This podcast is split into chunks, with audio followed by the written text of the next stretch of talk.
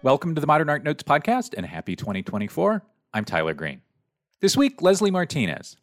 MoMA PS1 in Queens is presenting Leslie Martinez The Fault of Formation. It's on view there through April 8th.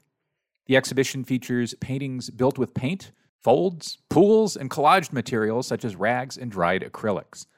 Martinez's way of making paintings mines the history of abstraction, certainly, and also a no waste approach informed by methodologies of Rasquachismo, a term coined by scholar Tomas Ybarra-Frausto to describe a Chicano, quote, attitude rooted in resourcefulness, yet mindful of stance and style. The show was curated for PS1 by Elena Ketelsen Gonzalez. Concurrently, the Speed Art Museum in Louisville is showing Martinez's work in Current Speed, Angel Otero, Leslie Martinez, through March 24th. The exhibition features works by the two artists, each work is new to the Speeds collection. The presentation was organized by Tyler Blackwell. Martinez was previously featured in a solo show at the Blaffer Art Museum at the University of Houston. That was last year, 2023. Their work is in the collection of museums such as the Dallas Museum of Art, the Perez Art Museum Miami, and the High Museum of Art in Atlanta. On the second segment, Anthony Graham on Alexis Smith. If you enjoy the program, please give us a five star rating and a review wherever you download it. Thanks very much. That helps new people find the show. Leslie Martinez, after the break.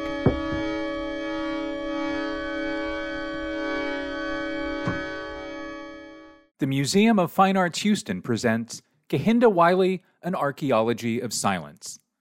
This new body of work from Kehinde Wiley, one of the world's most celebrated contemporary artists, is on view in Houston for the first time. Through his large scale paintings and sculptures, he confronts the silence surrounding systemic violence against black and brown people. He uses the visual language of the fallen figure, with reference to Western European historical art and iconic portrayals of heroes, martyrs, and saints. In the artist's words, quote, the new portraits depict young black men and women in position of vulnerability that tell a story of survival and resilience, revealing the beauty that can emerge from the horrific. This exhibition is on view through May 27, 2024 at the MFAH. Visit mfah.org slash Kehinde Wiley to learn more. Located in the heart of downtown Berkeley at the edge of the University of California campus, the Berkeley Art Museum and Pacific Film Archive is one of the nation's leading university art museums. A locally rooted, globally relevant institution that connects audiences with the most exciting artists and filmmakers of our time. Uniquely dedicated to both art and film, BAMFA hosts more than a dozen art exhibitions, hundreds of film screenings, and countless public programs each year, with a growing emphasis on contemporary work by Black, Asian, and Latinx voices. To see what's on view and plan a visit, go to bamfa.org. On view through January 14th at the Getty Center, the new exhibition William Blake Visionary explores the unconventional art of painter, poet, and printmaker William Blake. Now celebrated as one of the greatest artists of the early Romantic era, Blake was largely unrecognized during his lifetime and lived mostly in obscurity. Follow his journey as an artist from his early years as a commercial printmaker to the legendary creator we know today, exploring Blake's wild imagination through acclaimed works that have perplexed and delighted audience for over 200 years. This major international loan exhibition is organized in cooperation with Tate. Plan your visit and book free advance reservations today at getty.edu.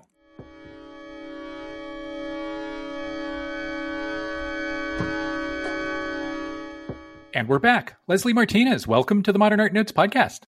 Hi, thank you for having me, Tyler. Let's start by talking about a picture now on view at and promised to the speed, a 2023 painting called Blazing Bounty. And I think that a lot of what's in the pictures you've made, especially in the last year or so, is in this one. And one of those things is a careful and I suspect mindful amorphousness, especially in your use of color, which here is a pinkish red, blue, green, and yellow. So about as classic as it gets. What really strikes me about this picture and a bunch of the pictures on view now at PS1 is that there are essentially no hard beginnings and endings between colors. Colors both give way into each other and kind of hover amidst each other they don't blend, but they cohabitate. And you've done this in a whole bunch of paintings all year. So why do you like this hazy amorphousness? I think for me, it's it has to do with the sort of not allowing the, the, the sort of there's two aspects of the work. Formally, I think it's like the color and sort of the image sort of based world of color and I guess composition, the composition of the color, and then the like sort of material based things. I'm interested in not allowing either the color or the material to sort of be defined by any sort of hard edges, if that makes sense. It's sort of like I like this idea of coming in and over uh, from both ends of it, the material end and the and it's a it's a way of it's a, for me, I think it's for me it's about these two worlds, like the sort of image based world and the object based world, sort of cohabitating and sort of acting as if they are in a process of formation that is outside of the way that we normally think about edges and painting.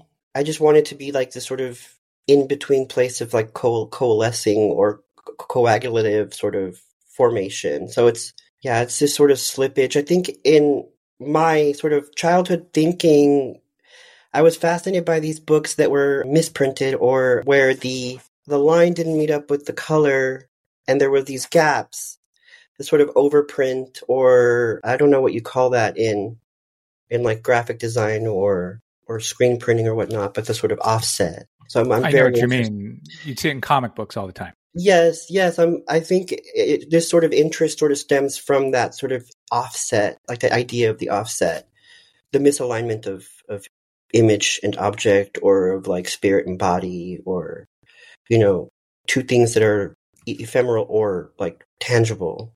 I think a lot of the things you just mentioned are going to come up as as we talk, but instead of racing to them, I want to raise a few other things that exist within the paintings that I think will make it easier to talk about those specifics in a minute. Okay. One of them is that there's a real sense of movement in your paintings. There's a there's a sense that as if what's happening within the rectangle of one of your paintings, as soon as we look away, it's going to start moving again, and as soon as we look back, it's going to stop and freeze. I, I, wrote in my notes that that's a sense of movement that strikes me as much more like Julie Mehretu than Roberto Matta, even though I think they're kind of both here. Are you interested in connoting, communicating, painting, hinting at movement, motion? Yes, for sure. I think it has, it kind of has to go back into that sort of like Mm, I don't know, like a primordial ooze or something. Something sort of connotes or elicits motion, like movement and motion in sense of like, I think all of the work under, underlying all of the work is sort of this like aspect of formation and, and sort of, you know, way of, of being unsure what, what kind of action is happening. So I think there's, it's, it's an opening to sort of enter different different sort of atmospheres but sort of metaphoric, like, you know, they could be metaphors as well. Like, it could be sort of cosmological, metaphorical formation that sort of allows you to think about in there. Allows you to think about creation. Yeah. Yeah, I think creation, formation, sort of self determination, sort of world building type of approach to painting. It's sort of about the pliability or plasticity of sort of being enthralled by the process of being made. I have to sort of, the sort of thing that keeps me going is the certain kind of awe that takes place in the studio in the process of this making that allows me to, you know, use my hands to mold this material in such a way that it becomes almost like a person or a some something that I can sit and spend time with for a while and like get to know and sort of be excited to come to every day is these like little peaks and valleys and little little areas for your hands to sit inside of or you know these little portals that that are are, are sort of cared for and and and dealt with sort of by way of of touch. It's sort of like painting with a sense of touch, like a, a real sense of touch, like pressure and Oh, there's tactility. There is so much tactility. I mean, so what you're talking about is the other most obvious thing about your pictures, and that is that they are built up from canvas, at least in recent years from canvas, with stuff. So here's a listing of materials in and on your paintings that are on view now at PS1. And I'm just going to read a list. Not everything's in every painting, but everything that I read off is in the show on a painting. Here we go painting rags, studio clothes, dried paint chips, charcoal, coarse sawdust, fine ballast, pumice, iron oxide, sumi ink, modeling paste, plastic film stuffing, which I didn't even know was a thing, polyester sewing threads, paper fragments, mop head fibers, buckwheat hull, iron silicate, glass beads, rocks, twigs, charred oak, ash, Pearl Ex mica powder, hand towel margins, which is very specific, crushed charcoal, sawdust, which is as painting as it gets, mica flakes, iridescent cellophane, and mylar balloons.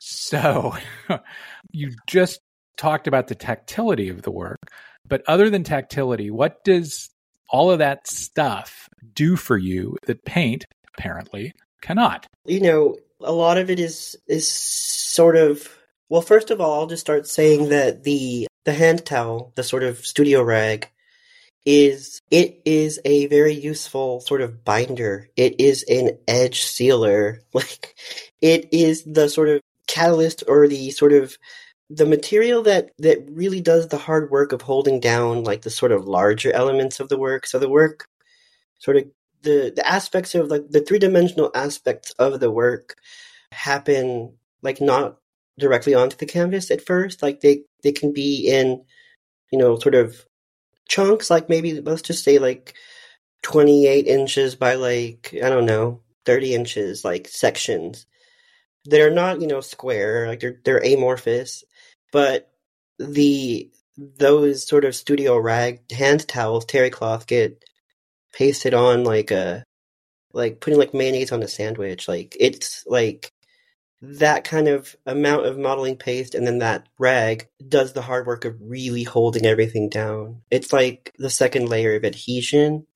So they're they're like they they have their own roles. So the role of that one is the biggest role, which is like adhere the sort of 3D world to the picture world. Like you, uh, you make these sort sort of soft and you know these off these sort of on and off ramps for color and like pouring, and they can get you lost back into into the flat surface, or they can really show you that you've entered the three dimensional surface. So they're disguisers. Like they have sort of like this sort of role that I kind of think of as like the what do you call when you're like sheetrocking the the the I don't know. There it it's a smoothing aspect. You can smooth over it. You can allow the texture to show. It holds form, and uh, you can you can manipulate it in such a way to create more interest or you know more peaks and valleys for color to flow around like mazes, and then some of the other stuff like the mylar balloons, therefore a certain kind of reflectivity backwards, you know, towards the viewer. But reflection is kind of hard. Like I don't, I never really wanted to feel too uh, pretty or too shiny. Even like it is a shiny thing, but then it's going to get, you know, covered up in in sort of you know thin layers of of paint that is like. And then paint is also like applied in so many different kinds of ways. That's the other thing about the work. It's any kind of way that you apply paint, it's going to be happening in this work. So yeah, reflectivity, like the glass beads, the mylar balloons, the even that sort of iron silicate material, which is like a black, shiny, very, very fine grain rock. They also like all of the texture is not just texture's sake, it also is they assist in the in the way that paint flows or doesn't flow. I kind of think of them as like if we were looking at a like a natural landscape, like a river, marshlands, like in the where they're going to stop the flow of water or you know color can get trapped into like the tiny points of open space between like the granules of like pumice. So it's like everything is sort of has a kind of way of like you know contributing to the painting or interrupting the flows of paint or just adding adding to an overall sort of sense of being confused about where you're at in this material sort of cosmology. You're using the language of topography and landscape. Do you think of the act of making as the act of making a landscape? Do you think of there as being a relationship between landscape and what goes into your rectangles? I do. It's funny because I think I, for a very long time, I kind of resisted that because when I heard the word landscape, I always assumed or associated that when that's brought up to me, that it meant landscape painting, like the tradition of it. And so I always would say no, like I'm not thinking about that. But I have always thought about the ground. And this goes back to being even a younger artist. I've always been interested in kind of corrupting the notion of the ground plane, whether it's kind of thinking about like a tilted plane or some kind of way of, of sort of tilting the perception of where is the ground or where is not the ground. But as far as the sort of tactility of the way that these sort of materials sort of emerge from the surface of the canvas, a lot of my thinking is thinking about it like looking top down to the earth. And that has to do with, you know, early influences of like the landscape that I come from and how things were very often seen sort of imbe- like a detritus embedded within the fine sort of dirt. Let me jump in and say you're from South Texas. I am. I'm from the Rio Grande Valley of South Texas, like very, very close to the very edge, right, uh, right along the river. And yeah, that's like a whole, a whole other topic in terms of how I'm, you know, thinking about these landscapes. But I think, or or land itself, and the sort of the sort of mis- mysteriousness of like what's in the earth. So there's like this sort of there's always this like sort of archaeological impulse in the way that I'm painting or applying paint in a very dry, sometimes dry brush way that I think kind of elicits like the dusting away along like a bone or a fossil. This very gentle kind of hand treatment of of the way that things are these are painted. But yeah, land, landscape landscape is is key in the work, I think, or a specificity of. It's particularly interesting what you said about how you embrace a certain disorientation between whether we're looking down on or looking over across. One of the paintings at PS1 titled Out of the Gap, where darkness echoes, Mustangs took off running, has in the upper middle of this 13 foot painting. 13 feet? Mm-hmm. Yeah, that's about right. 13 foot painting, um, just this bright kind of sky blue patch um, that covers maybe a sixth of the painting. Yeah. And it's disorienting in exactly that way. It's a color we read as sky, which is familiar from landscape traditions. But the painting almost pulls us back because of the topography of, of studio rags and whatnot and makes us consider the painting as both topographically horizontal and topographically vertical. So within all of that stuff that's in the paintings, on the paintings, so some of it you use for reflection or not. Some of it you use, as you said a moment ago, as binder, kind of binding the painting together and allowing paint to pool and whatnot. Is there a semiotics to any of that stuff? Do you use some things because they have certain meanings either for you as a painter or you hope for the viewer? I would say yes, but less so on the emphasis. It's like most of the materials I don't consider to have a personal or a, a meaning that is to be conveyed necessarily from it. It's more about what the materials, how they can be employed to do what I am what I want to see happen. So and and those kind of what I want to see happens means that like if I'm sort of thinking about something as like like a jetty, like some kind of jettying or barrier building sort of holding back, like there there's I think semiotic in that regard, but not on not on an individual basis of this material is from this and it's either meant to be understood or it's a secret. Like there's not that much sort of secret knowledge that would be based on a particular material. Like there's not like for example the the sort of crushed pumice, for example. It's just serving a role. But I think in, in the sort of this sort of conglomerate, this sort of like thing that you're talking about where you're shifting your perspective.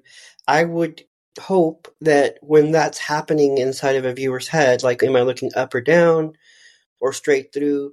That their conception of the sort of materiality also changes, like in terms of what they think it would be meaning. So, you know, sometimes there's this sort of sensation or whatnot of like an ex- sort of explosive action where you know if that sort of perception of that horizon or the ground plane or whatnot shifts for you maybe all of a sudden you perceive the entire thing as like a prehistoric animal or something completely different so it's just i'm interested in like i think the whole purpose of working in this way is is a, a deep interest in how perception can be shifted based on sort of a longer, more engaged relationship with the word. As you sit with it, it will change. That's really interesting. I kind of the changeability or mutability of the paintings strikes me as being kind of in complete contrast to like Anselm Kiefer's.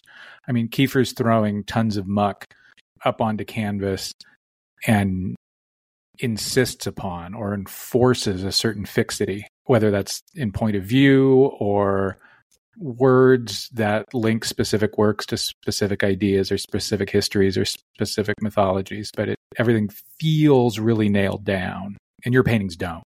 It's just I, I don't know. I, I, I find weird things interesting. I guess one of the things your paintings have, even with all this stuff on them, and even with all of this really intense, moving almost color, is an extraordinary balance between what is important. So colors are tonally similar, and no one color kind of ever really dominates a painting. No one or two items of the stuff, whether it's rags or whatever else, demands primacy. There's a harmony in the paintings between the back and the front. Compositionally, I think there's usually a lack of priority across the rectangle do you think about balance and if you do why is balance within the paint, individual paintings important i do think about balance and i think that's the way that they get finished and i think i've thought about balance and and sort of like try to interrogate why it's so important to me like and when i when i say balance i don't think of it as like a formulaic way that I think, you know, like how we might think that there might be like formal sort of like tricks in, of the trade on how to make a painting feel finished or whatever. Like I, my act of balancing is coming to a point because they can go on forever. Like I could keep going forever, but to make it to make it stop, make this end, I do a certain amount of balance that seeks to solve the parts that are uncomfortable to me, but without solving them so much to where I'm satisfied. So in none of my work, though like I'm, you know, I'm proud of this show. I'm happy I'm happy with it. I feel good about it. I can never settle on being happy. I have to be slightly uncomfortable with everything I do. But the the act of balancing is me attacking the parts of it that are so uncomfortable that they cannot stand and so it's it's getting it to a place where i where i feel like it can be seen and i i distinctly remember finishing this one and how that felt it was late at night and i was it was dark and i think the thing that finished it was adding in the white so there, there always has to be a way an opening like a a way and the and the opening is usually through the darkest and the brightest hits. So the dark, you know, the adding in the right amount of black and white to finish the painting, or not necessarily black and white, but like whatever functions as black and white. It can be like a purple or it could be a green, but yes. And so when I knew it was finished is when I felt this sort of uh, loop around that blue, and it was made by the the sort of cascades of white that are underneath the material bone. So that's when I sort of squinted at the painting and was like, oh wow, like this sort of feels like an old religious painting or something. It has like this, you know, angels and this sort of like that feeling of like it's exalted or I don't know. There's nothing more painter than a painter saying that purples and greens are black. One of the results of everything that we've discussed so far, and I think something you may have even mentioned like 10 minutes ago, is that each of your paintings seem to be in transition in the process of simultaneously forming and dissolving. They're, they strike me as kind of biological in ways that recall like some Sam Francis's in one way and Terry Winters in a very different way. Are you interested in I don't know, the tension in a painting between gestation and degeneration, in in the painting feeling like it's in transit between two states or more Definitely. states. Definitely. Yeah. I think that also sort of comes from my very like loose interest in alchemy and the kind of because I think in many ways the the the the, the way that this work developed was very much thinking of an alchemical sort of basis of this imbuing of value into these very mm. abject and ubiquitous materials to uh, allowing them to do this sort of mysterious work of so eliciting that sort of formation and collapse.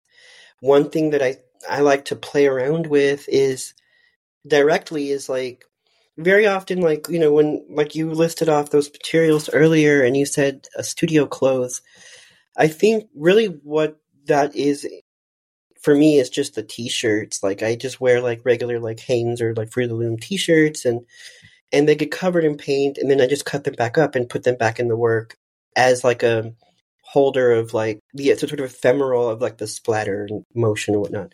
But where I'm going is saying that like very often people think that they can witness like a deconstructed garment in there, but that's I deconstruct those those material elements so small that they're not ever meant to show like there's not like a pair of jeans or a, a denim jacket in here cut up and attached like ever.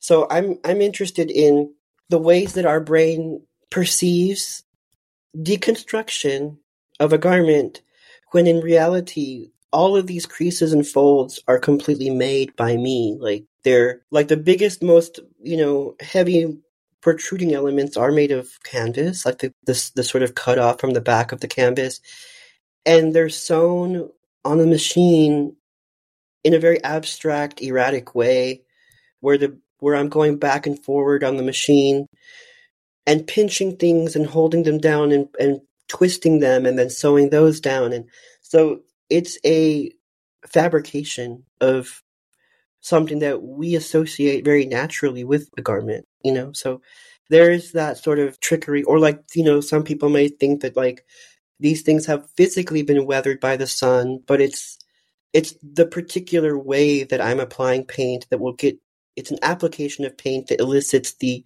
removal of it. So even in like the use of brushes, very often I'll be applying a paint while also removing it at the same time with the exact same brush in the exact same moment, just based on the way that the paint is behaving at a particular stage, if it's like being wet or dry, like I'll put it down, but then it'll take it away. And I'm very fascinated by that. It's almost like ocean waves or something, like coming towards you and then pulling you all the way back. Or sometimes I think of the sort of process of making these things as like like a sewn stitch itself, like the way that you loop backwards to go forward. So I am definitely very interested in that sort of dissolve and sort of construction because I think politically the work is trying to talk about sort of deconstructing like an old world sort of in in sort of this sort of possibility of a new world like in a very very sort of vague, overarching way. Absolutely. I mean, I, I think like kind of both the sense of transition and balance that we talked about are both within that idea. And and I think you just described the actual physical construction of the paintings as containing within the construction the forces that create balance. You know, you you do one thing with a brush and it makes, and you do another thing in a different direction with the brush and it takes away, like a sea on an ocean, which is really interesting. Also, in, in talking about clothing on on the surface of the paintings, you know, you're describing a painting that is a relic of its own construction, complete with all the capital C Catholic history, reference, and inference. Yeah, it's it's interesting. I I always like have this sort of mantra that I have, you know, kept I don't know when I even came up with it where I you know, I was it was around the time of like these three catastrophic hurricanes. I was in grad school. I think it was like Hurricane Maria, then there was another one and another one, and they were all doing major damage. I was just thinking about like the sort of force of destruction and the volume of our sort of built world and how it's the same volume when it's decomposed or deconstructed or broken down. And so I've always been this mantra I've always had in my head was it just said like the absence repairs the remaining. And there's it's it has something to do with this desire to find a self-fulfilling materiality, a materiality to work with that cannot be restricted by a lack of means.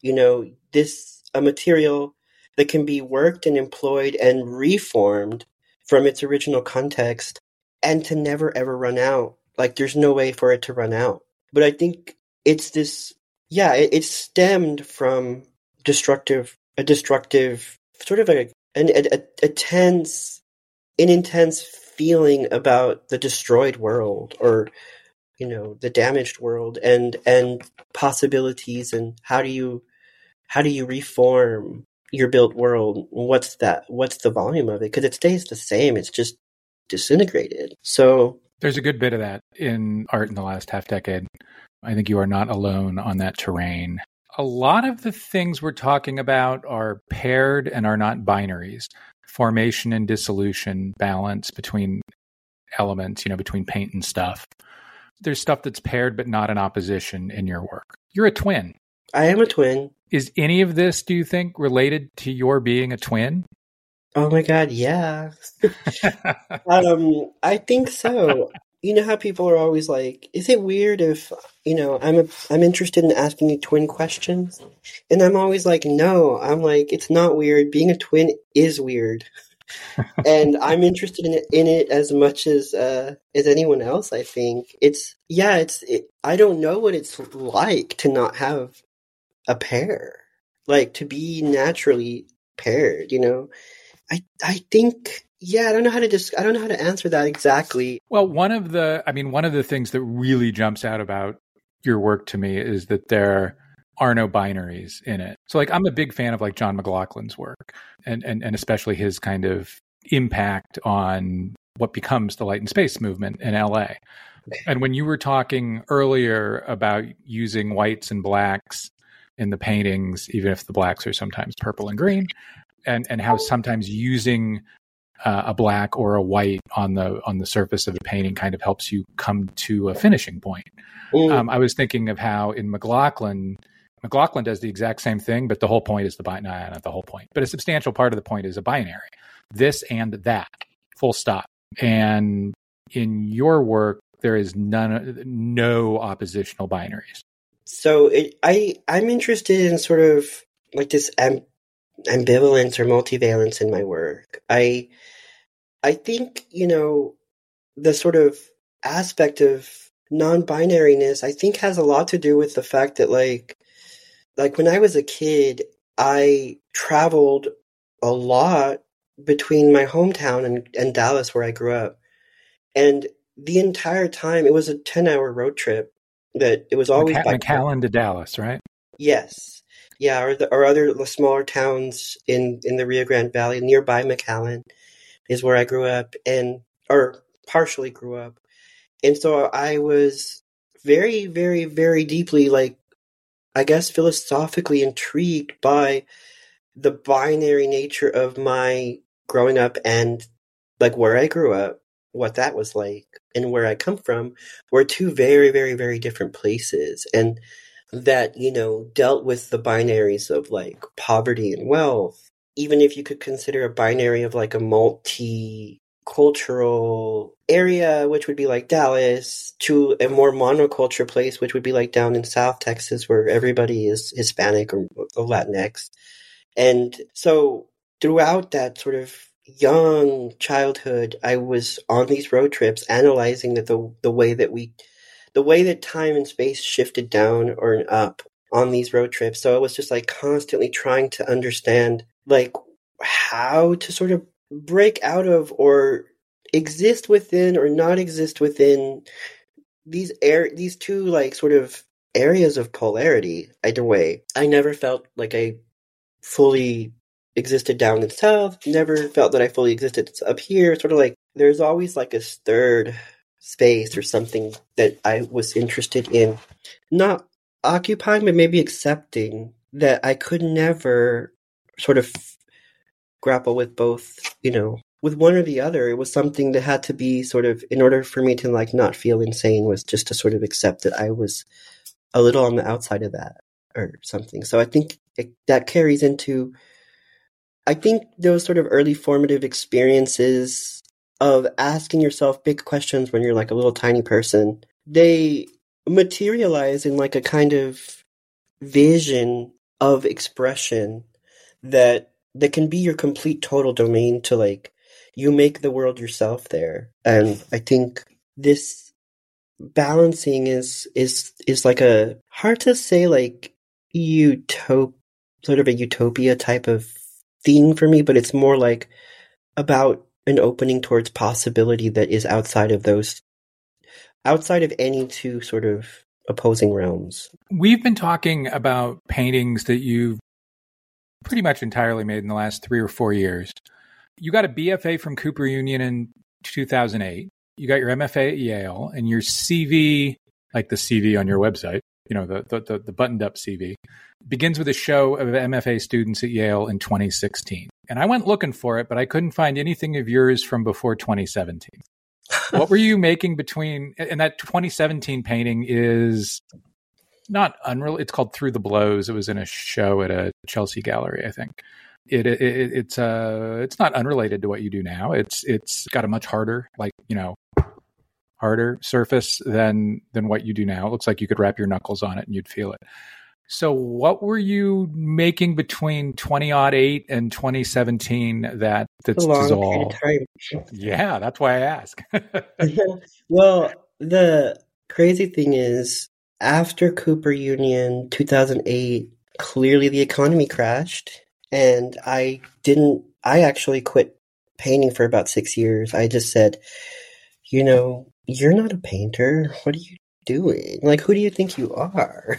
And so I, I think it was just a sort of hardening in living in New York, knowing that, you know, this world that I was entering into was harsher and maybe more of the real world. So I was from 2008 pretty much ex- exactly after I graduated from Cooper, I went onto Craigslist, I think, as one does, to try to find a job. And I just applied to like a bunch of different things. I was just like, I can do that. Oh, I can do that. I can do that. And so I decided to, I applied to a t shirt graphic company and got the job based on like my drawing skills more than like my technical skills because I I had like, you know, some knowledge of like Photoshop and Illustrator, but not by any degree to the level that you would need to have a job like that. So I just kind of faked it and learned how to do it while on the job, like constantly being threatened to get fired. So I would just I just worked hard and just did that for almost close to a decade. So I was by the time I was graduating, I mean not graduating, by the time I was getting ready to like apply to Yale. I had I was designing for Gap Kids and Baby Gap at Gap Inc. headquarters in New York, and that was about close to five years, maybe. And and and grad school was always my plan as the how to get out of this world and get into what I was always meant to do and planned to do. So, but throughout that time, I there was art making, but it was very very poor. Like it would just be like a, a, you know me me. I had a studio in Gowanus for a few, maybe a couple of years. I don't remember, but it would just be like newsprint and like charcoal and furniture found off the street and it was no windows and it was just not nothing really actually happened there. I ended up letting it go because it was just like you are like I said, not an artist. it was it was intense. But then throughout the times that I was thinking grad school was always like a, the big question like do I do it or do I not? And I just witnessing myself being sort of like unhappy and sort of silent and sort of watching the world go around without me. And I was just like, I really do need to do this. And so I applied and I got in. But so by the time we get to 2017, you know, I'm working a lot in sort of beginning these sorts of sort of sort of investigations, like compositionally whatever, but all within the grayscale palette for the most part. So everything I made at Yale was just black and white, gray with tiny bits of color. But it was because, as I understood then, I was not ready for color because I was not, I was trying to move away from the sort of conditioning of the image world and trying to move into more of a, the tactile, more physical, sort of painterly realm where material can do things. But I was sort of divorcing or erasing the the material, the image based world that when you go into these like kind of professions, like the first thing that happened when I got into the profession was I struggled really, really hard to remove the horizon from any image based thing that I made because in the t shirt graphic, like you can't have a horizon. It's like you have to think about something that can float on a t shirt compositionally and feel fine. So you're not really working with Horizon. So it took a long time to get away from my world of the picture plane and image making. So throughout Yale, I by 2017 was the last time I had any kind of figurative reference in an artwork. But figuration was at that point like hovering between the world of image and complete pure abstraction like they were images, but they were like sort of like more of like a more graphically modern sort of Agnes Pelton type of thought form type of painting that is grayscale. And it was psychological and it was about all the angsts of you know needing to escape that sort of and they're very graphic so very very simple almost childlike graphic forms that were thought forms that eventually made way to these sorts of works, like in this way. So it's just done in a way where we moved away from the picture and more into matter. And then by and then in 2017, I remember very specifically, I was that summer I was in doing TA teaching assistant at for at Yale for Norfolk, the summer program for you know that's for college art students between 11th and you know i guess you do you call it grade? No you don't call it grades like junior and senior year of undergrad. The tas were you know we got studios and my studio was like inundated with like in an old barn so it's like i don't know if you've ever been up there but it was just inundated with various different species of moth so I just got really, really interested in moths and their sort of little spy like, drone like behavior where they were coming in through the window, dancing around, landing on the work. I even had certain crazy bug like have a complete molt on one of my like drawings. Like I just took paper and like flash paint and they would just be pinned to the wall and this bug just totally stepped out of its skin like on the drawing so i was very deeply fascinated by like these notions of like you know silent nocturnal communication like the sonar and the radar all those things and then like then i got deep into like you know radar technology and you know destruction and, and military equipment. And so i just at, in grad school i really did cycle through many weird ideas that uh, just i guess exercised my muscle conceptually in trying to figure out what i wanted to do because i didn't enter the program with like a huge knowledge on what i wanted from it. I was just like I'm in school, I'm going to go crazy, like, and do everything I can to figure out what is my sort of painter voice. And then, then obvious, and then moving to Dallas, like, I didn't figure it out necessarily. So moving to Dallas is, was me adding like almost more time to my grad experience by going and being alone and making, trying to figure it out, make work and find the, I sort of the, my particular identity with within what I knew I wanted, which was abstraction, large, big, atmospheric, impact driven feeling, immersion. Sounds like even though there were six years during which you weren't making paintings physically, that you were thinking through what a Leslie Martinez painting would be when it was time to make one again. Uh huh. Exactly. So I, d- during the entire time, though, that whole span, like I have like a massive, like huge archive of, Moleskine notebooks that. Ah, I was going to. So I was notebooking, you know, and I guess in a, in a weird way, when you are a painter on the inside of your heart, and you are not working, you're always, or at least I felt there was always this sort of vision of what it could be, and it varied dramatically and drastically over the years. But I always just kind of understood this sort of aspect of scale and sort of mm. being concerned and consumed by the multiple levels of scale within the work, the sort of scale shifting and the sort of battle with the edge and the wrap around the edge and all of these sort of things that that were I think mostly deeply rooted in a desire for embodiment. Yeah, just freedom embodiment. Sometimes when I'm working I'm just I find it so funny that like my life is about putting my hands in very weird materials and and mixing things up in very weird ways and very fun. Do you ever go into those old notebooks still?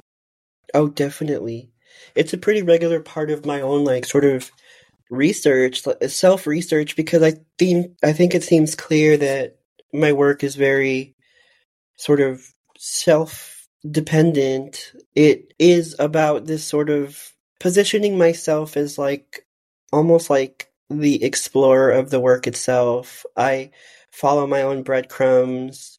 Obviously, outside influences it comes in and stuff, but I try my best to be as open and, and honest about what where I see work moving next. So it's always about this sort of forward motion that may or may not go the way I or anybody else thinks it will go. But part of that is to always go backwards and read what I wrote in my like as a 23 year old or you know even as far back as like 18 like i have notebooks that go all the way back to like 15 years old. And and just to see like that that they're they're throughout every sort of like style of my working throughout the entirety of like cooper union to now there were very much underlying structures that remained the same throughout the entirety of it.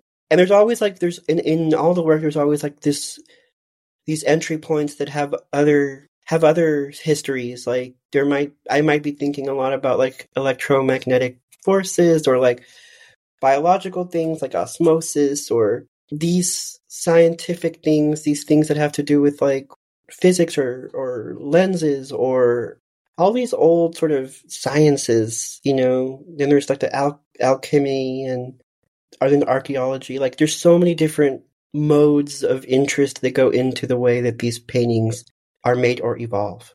I think if somebody listens to this show while sitting in the exhibition at PS1, they will find things you just said and described and referenced in the paintings you know oh i wonder if that's this and this is that and that's this.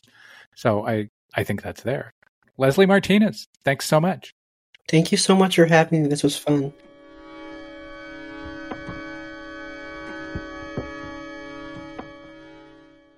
Artist author, activist, educator. Witness the groundbreaking practice of Faith Ringgold in Faith Ringgold American People opening at the Museum of Contemporary Chicago, November 18th. This comprehensive retrospective features over five decades of the artist's works, which detail the complexity of life in the United States and radical social change from the civil rights movement to today. Plan your visit at mcachicago.org. The Menil Collection in Houston, Texas, presents an ephemeral wall drawing by Swiss artist Marc Bauer. The work is the fifth installment of an ongoing series at the Menil Drawing Institute. The 36 foot wide charcoal and pastel mural, titled Resilience Drawing the Line, combines powerful imagery from art history with contemporary references to create a thought provoking narrative. On view at the Menil Drawing Institute through summer 2024, this work will evolve over the course of its year long display. Find details at menil.org. The Menil Collection is always free. The Nasher Museum of Art at Duke University in Durham, North Carolina, presents Lyle Ashton Harris, Our First and Last Love, drawing together photographs and installations from both his celebrated and lesser known series. The exhibition charts new connections across the artistic practice of Lyle Ashton Harris, who was born in the Bronx, New York in 1965.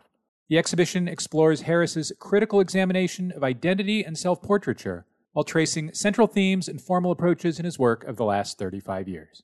Lyle Ashton Harris, Our First and Last Love, on view at the Nasher Museum of Art at Duke University from August 24th to January 7th, 2024.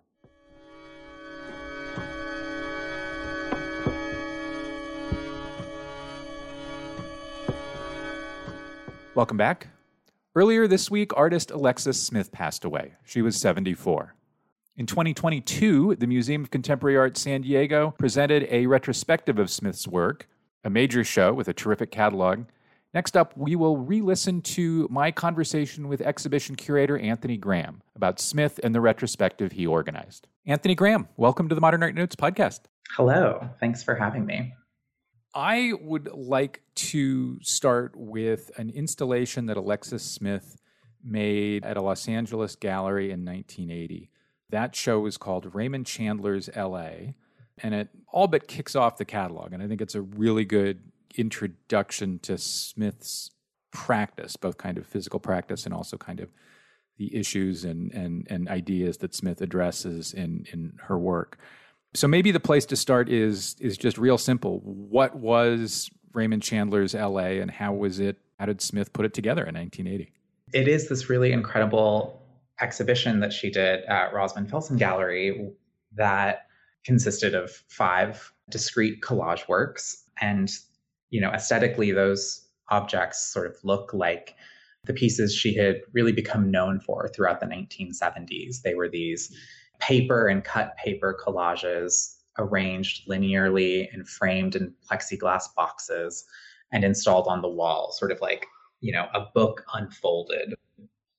And you know, they often drew from books, and in this case, Raymond Chandler and the sort of detective fiction LA noir that both that author is known for and has consistently been a kind of interest and motif in Smith's work.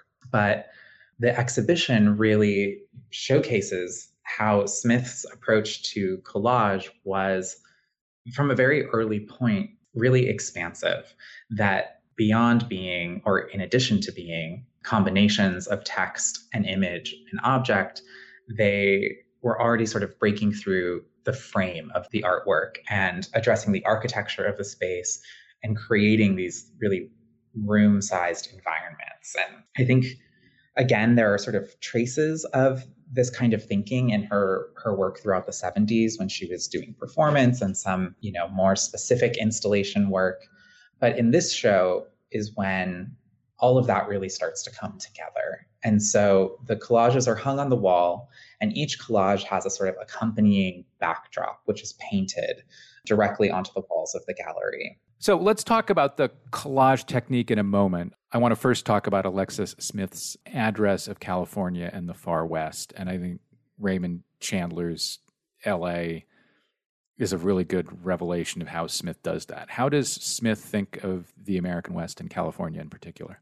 For Smith, Hollywood and Los Angeles and the West are all these kinds of microcosms of American culture. That they they kind of for her exemplify an ethos of self-invention that you know you can that anyone can you know head west and start a new life and decide who they want to be and you know of course this is a myth but it is one that has persisted i think throughout our culture and throughout its history and it's one that she really grapples with and so you know los angeles is her hometown but for her it wasn't so much that she was from LA that was the reason that she was interested in it, but it was really like Hollywood itself as an industry and being part of a generation that, you know, grew up watching television and watching movies.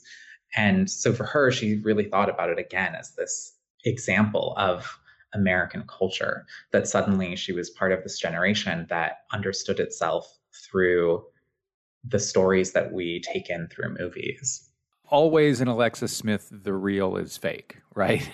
yes. Uh, and, and, and, so that's true to Raymond Chandler's construction of LA, which was, you know, always exaggerated and always phony.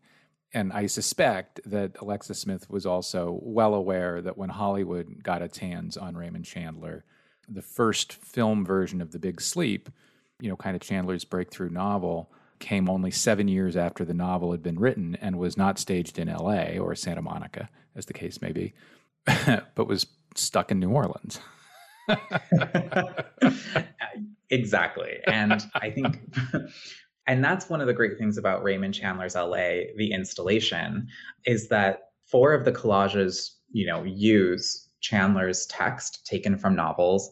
They use the novel The Little Sister and that is the first novel that Chandler wrote after having been working as a screenwriter in Los Angeles. And so for me, I always think that that's such the cynicism towards Los Angeles that is apparent in the, t- the texts Smith is using seems completely related to exactly what you're describing this like real ambivalent relationship to Los Angeles as a city and Hollywood as an industry. So this is far from the only of Alexis Smith's works to investigate both a physical and ideated geography. And, and virtually all of, ah, it's probably overstating it, but, but, you know, a majority anyway of Smith's works question the American dream and that question the American mythology that we can be anything we want to be. Are there ways in which Smith does that that we see unfolding throughout the show and across the catalog. Absolutely. I mean, I think in so many of her works, she is interested in in this this myth of of self invention. But the thing about Smith's work that is so tricky is that it's never cynical. You know, there's a real kind of romance towards this dream and you know the sort of hope and aspiration that you know it might come true and that for some of us it does. But exactly as you say like the real is always scrutinized in smith's work. And so you see you know these stories of success are always sort of undermined by a final tragedy a love lost you know a, a life lost and and she does that by kind of retelling the stories that get told in our books and in our movies and in advertising like trying to really take in the the breadth of media that we consume and take seriously how it reflects the narratives that we we continue to prop up you know? So whether that's looking at you know something like the red shoes you know a 1948 film that is not even american but that props up this idea that like you can either have a fulfilling artistic and professional life, or you can have love and personal happiness, and neither of those things can coexist. You know, you see that as like a really recurring subject matter in her work in the 1970s. And then coming forward into the 80s, as she really starts to address the stereotypes, cliches, and tropes of our culture to point out that for all these things that we think are funny or humorous or enjoyable that those two are laced with these these reminders that you know nothing quite lasts as long as we think it will. Right out of the gate, you mentioned that Alexis Smith was thoroughly dedicated to collage. Why was Smith so attracted to collage and you know in some ways doing something with it that many others hadn't, which was supersizing it across many rooms at once, something that I think now maybe in the art world we now take for granted, but which was, you know, massively less common 40, 45 years ago. Smith's interest in collage began in a lot of ways, like I think a lot of young people's interest in collage does, like creating these sort of scrapbook collages out of magazines. And and this was something she you know recalls doing as a teenager. And then while a student at UC Irvine in the mid 60s you know she describes like taking visual arts classes and not so much learning like how to make art but how to be an artist that the things that she was doing could suddenly be taken seriously as works of art by her presentation of them as such. And so in many ways does come from a sort of self confidence in her work, but she remains really committed to it, I think, precisely because of her sort of passion for the stuff of our lives, you know, that as much as she's trying to really think critically about, you know, these cultural objects that we live with, she's not trying to criticize them outright, but really trying to understand how they impact us. And so everything from books and movies to junkyard objects, things she buys in secondhand stores. She's trying to really elevate these, you know, perhaps humble objects to like the status of fine art and to take those things as seriously as we might take the opera Madame Butterfly and so there's really a belief in questioning the distinctions between high and low culture, between good and bad taste, that really motivates her work. To take a Chevrolet ad in a magazine more seriously than even Chevrolet might take it. exactly. And exactly. But precisely because you know this is a moment when all of these things are are impacting us you know advertising does change the way we think and smith is acutely aware of that and you know, I think throughout the 1980s, she became well known for creating works that scrutinized the depictions of women, you know, in popular culture. And, you know, for her, that was both the, she wanted to take those things with the good and the bad. And, you know, that people were not always receptive to that. You know, she was seen as her, like, almost, some saw her work as celebrating these images of women that were offensive. And for her, it was more about reckoning with what they they mean in our culture. Maybe a good spot to note that Alexis Smith was pretty dedicated to showing her work with dealers who were women.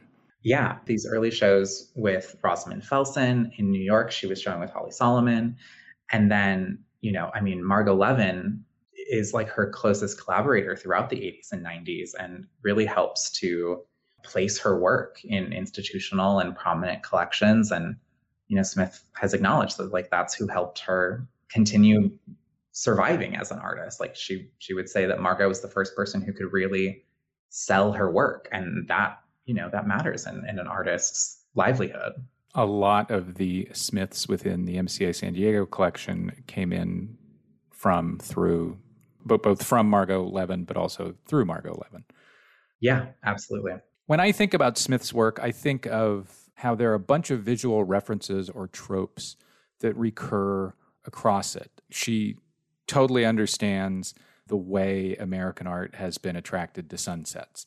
Totally understands the role snakes have played in American, particularly Protestant American culture.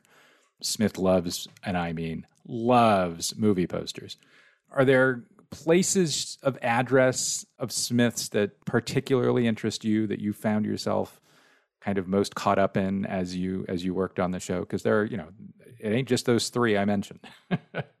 Definitely not. Yeah, I mean, throughout her work, there is this, you know, there there are these kind of constant motifs and themes that recur time and again, and these images that you know are both real things and ideas, and and like the one that really began to stick with me the more I worked on this show was the image of the car, which it's again such a California, such an LA symbol, but also one that was part of again this like west this idea of heading west. You know, so throughout the late 1980s and early 1990s, she did a really extensive body of work informed by Jack Kerouac's On the Road. And again, like it's not a California story, but it's a story of heading west. And you know, the car it becomes this symbol of independence, of individualism, of adventure. And you know, those things all get wrapped up in this idea of, of self-transformation. And what's interesting is when you start to look back, you know, even just like in the years before the on the road works, you know, the car is certainly still kind of it it lurks. You know, there's there's a piece in Raymond Chandler's LA that's very much about driving, even though the car isn't pictured. Several of the wall paintings deal with the kind of linear perspective that one would see on the road. But you know, then in in even earlier pieces, you know, there's images of trains and steamboats and and it's often again this idea of like transportation of travel of like heading somewhere new and it, it's it's really it just strikes me the ways that that idea comes forward in all these different images there's a work in which my favorite smith reference, the sunset melds with yours the car and that's a work from your collection 1990s adios which is a kind of the overwheel part of an auto body panel with a sunset painted on it the Bay Bridge, pointedly not the Golden Gate Bridge, looking west. And it's kind of a dystopian work. And the, the phrase that Smith paints onto it is in a sad red dusk, it was goodbye. I don't know, it's a good example of Smith interrogating the the Western Californian optimistic dream. Right. Yeah. That, you know, these kind of romantic visions, you know, like a I mean, really beautiful sunset is then like laced with this sense of tragedy or, or ruin. And, you know, again, like this, like kind of the, the romance of it all really comes to the foreground. Also on that piece is like a sort of keychain that says melody and a like a name. A name tag of a guy at a fill up station, if you will. Yes, exactly. Like a sort of patch of the name Slim. And so, you know, it, with just one line, you sort of you again you have the bridge like not only do you have the, the car part itself but the bridge extending into the distance and you know this one line evocation that that is quite heartbreaking. You know there's there's also a little bit of then contemporary california history embedded in that work. In 1989 a part of the bay bridge collapsed in the loma prieta earthquake. So when we have this artwork adios from 1990 like i'm sure that would have been you know, I mean, like that was a pretty famous section of the bridge collapsing in the middle of a World Series baseball game or just before a World Series baseball game was about to start. So all, all of that, you know, kind of questioning the future of the West at, at a moment when the West when it's literally crumbling. yeah, hard hard to hard to hard to miss. I mentioned movie posters a moment ago, and I think I've mentioned magazine advertise. I think we both mentioned magazine advertisements a couple times. How does Smith use them and why are they valuable to her? I mean, it changes over time, certainly. I mean, in the early 1980s, she does this really great series called The 20th Century, where she takes a series of sort of like classic movie posters and silk screens on top of them. And, you know, the phrase and image of the, of the silkscreen, you know, stays the same in across every piece within the series. But the movie itself changes. And so, in a lot of ways, it's this reminder that, you know, for all these sort of allegedly different stories and different adventures that might be, you know, captured in a movie, that Smith is looking for something kind of universal that happens within them. And and the silkscreen reads, I've died so often, made love so much, I've lost track of what's real. And you know, this series sort of ends up being kind of like a cipher for so much of her work that we're really just like we're telling ourselves the same stories over and over again and so whether or not they're real whether or not they're you know fake kind of stops mattering because it's just about whether or not we believe them, whether we're moved by them, whether we relate to them. And so I think there's that element to her interest in movie posters.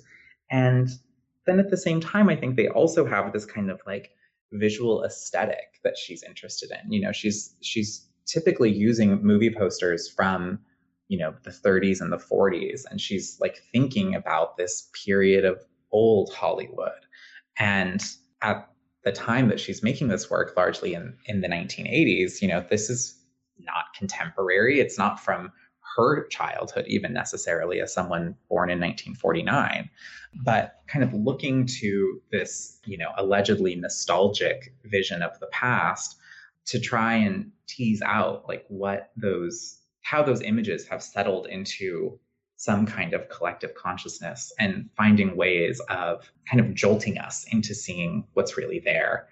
And I think of that so much in the piece Blue Denim 1990, which puts two movie posters side by side and then sort of joins them again by a silkscreen of, of a car. And what at first kind of appears like two movies about like young, rebellious love we suddenly see how much more complicated those images are, how sexualized these teenage girls are in these movie posters, and perhaps how violent these kind of voyeuristic images can be. Smith even uses movie posters when she's not riffing on the poster form. There's a work in your collection in granite which I think is typically installed outside. Yes, it is installed outside. What's what's that work, and what is the movie poster on which Smith is riffing there? And in, in a way that links her work to a vast trove of, Amer- of American art, which is another Smith commonality that we're going to probably mostly skip past today because Lord knows I talk about it enough. yeah, that piece, which is a sort of granite tombstone installed outdoors, is titled Niagara. It's one of you know, I think several pieces of Smith's that use, you know, Marilyn Monroe's image and the the work sort of depicts Monroe as pictured on the movie poster Niagara. In this instance, her her hair is sort of extends and transforms into the Niagara Falls. And again, beneath the beneath the image is the text, nothing in the world could keep it from going over the edge. And so there's again this like this hint towards or it's not really even a hint in this case. I mean it's it's a tombstone and has this really tragic line. And so here we are like, you know, looking at one of, you know, America's most iconic and and infamous actresses and stars and really moved to grapple with her her downfall. And and of course not only is the headshot of the movie poster borrowed for Smith's work, but the bit about going over the edge is within the Niagara poster, you know, the original 1953 Niagara poster too, because in the poster, Marilyn Monroe, you know, sort of in character, sort of in not. Was there really a difference? No. Is posed as kind of like reclining on the top of Niagara Falls as if she's, you know, about to go over the edge. I want to finish by talking about another hallmark of Smith's work that I think is maybe less discussed than Smith's interest in collage, which is so forward that one can hardly miss it. And that is that only very rarely do we see the hand of the artist in Smith's work. Very rarely is their hand evidence of presence in, in the work. Not unusual for an artist of Smith's generation, of course, particularly feminist informed artists. How might we understand that? You know, it's funny because it, in some ways that, you know, almost it makes me want to go back to collage and then this idea that you know of course of course her hand is there because she's so careful and meticulous in in her combinations of text image and object you know they her way of working was to sort of you know for years in her studio there was just you know dozens of collages in progress laying on the ground that she would just constantly working through you know walking past them making adjustments until you know she finally decided they were done and, and glued things down. But you're right that there you know for especially when we think about the ways that she's working in installation and you know she spent near a decade of her career focused on public art projects you know she was working on this scale that was completely not about her hand and in a lot of ways this resonates with the themes in her work since the 1970s, which is kind of calling into question ideas of authorship. You know, she's speaking only through the voice of, of others, but certainly making herself known, you know, through these kind of like interjections, through her edits, through her revisions of these of these texts or her adjustments to the images. So there's really this interesting back and forth between really asserting her perspective, but doing so in this, this highly mediated way, which of course reflects the fact that she's thinking about the media we consume and trying to reach us you know through through those objects themselves. And then again like there's like there's always this kind of like zooming in and then this zooming out where then you think of like the wall paintings or these giant landscapes and you know, those were done in collaboration with scenic painters, with sign painters. You know, in, in a lot of ways, she was like a stage director, you know, kind of organizing these these sets. I should note there's a substantial art history of that in Los Angeles. You know, Ed Ruscha, Judy Baca, I could go on. Yeah, absolutely. And Smith is completely part of that. And I think, you know, her distinct position in it with having made so many works addressing Hollywood and, and movies as subject matters sort of lends a certain slant to the way that she's working with these these scenic painters and and thinking again about these kind of like industries that literally prop us up. Anthony Graham, thanks very much. Thank you so much.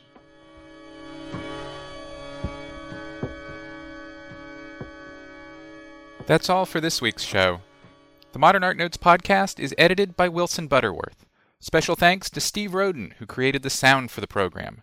The Modern Art Notes podcast is released under a Creative Commons license. Please visit Modern Art Notes for more information. Thanks for listening.